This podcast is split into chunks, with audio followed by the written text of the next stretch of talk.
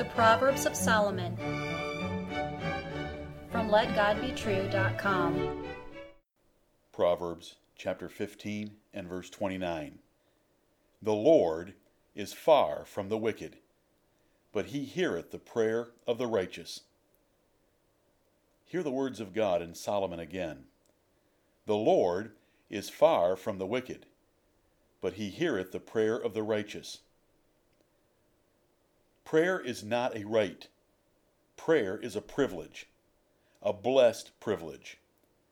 God is not obligated to hear the prayer of any man, and he will reject the prayer of the wicked, as he promises in this proverb. But as God has promised, he will hear the prayer of the righteous. He will answer them tenderly, mightily, and speedily. This axiom was perfectly understood by the Jews as they stated it in John chapter 9 and verse 31. The wicked in this proverb are those continuing in sin, any sin, even one sin. They know they are sinning, but they do not care. They do not confess and forsake it. They ignore the warnings of God's Word, His minister, their whispering conscience, and the conviction of the Holy Spirit. They think they can get away with their sin. They do not think it important enough to forsake and repudiate it. They hide it under a cloak of hypocrisy. You can hide sin from your parents, your spouse, your children, your church, and your pastor. They will continue to treat you with the same kindness and affection as in the past. You can deceive friends and family with hypocrisy, but you cannot deceive God. This is an important distinction to remember. For your wicked heart will assume foolishly that since you are not punished by others for hidden sins, God will not punish you either. The Lord God of heaven sees the very thoughts and intents of each heart. There is nothing hid from his holy eyes. He perfectly sees and knows every sin of thought, word, and deed. And he does not overlook them. They grieve and offend him, and unless they are confessed and forsaken, he will not hear your prayers. You are doomed to a life without his blessing, and he will then righteously chasten you. The Lord is not far from the wicked in location and knowledge, for he fills heaven and earth, and no one can hide from him. Jeremiah 23 and verse 24. But God is far from helping them, comforting them, blessing them, and having fellowship with them. He is near at hand to see their wickedness, but he is far away from answering their prayers. And in the great day of judgment, he will tell them to depart from him into eternal hell fire. So offensive is sin against the holy God of the Bible, especially when you know better, that even your sacrifices become an abomination to him. Proverbs 15:8. When you rebel against the preaching of his word, he counts your prayers an abomination.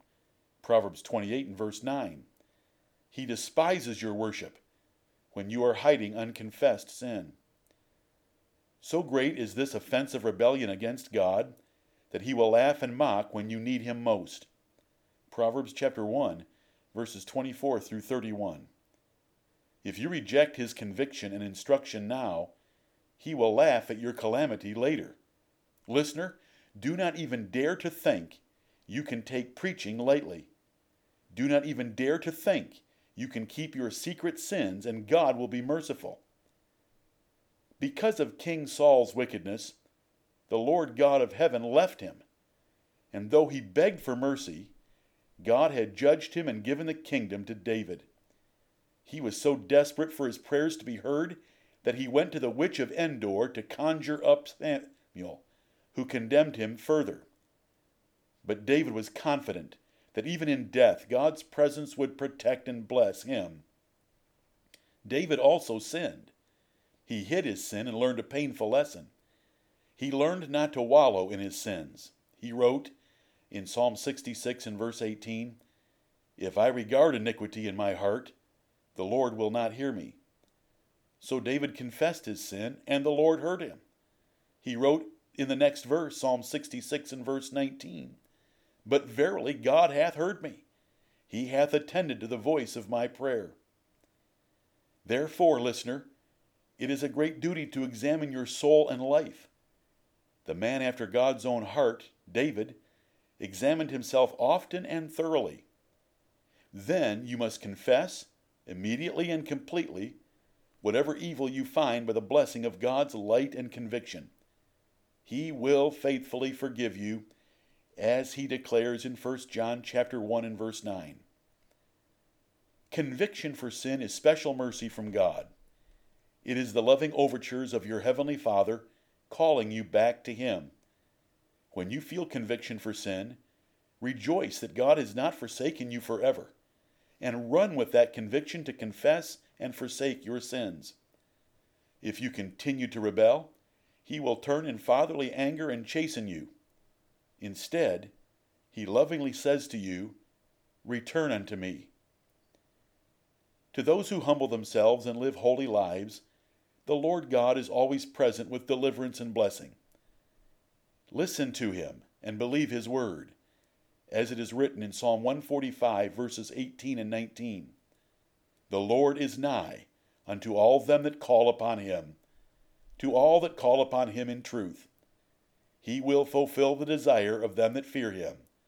He also will hear their cry and will save them. Dear listener, you do not have to be perfect for God to hear your every prayer, but you do need to confess your failures. Consider Elijah, the wild man that he was. When reviewing the power of his prayers, God comforts you by declaring that Elijah was a man subject to the same passions you face every day.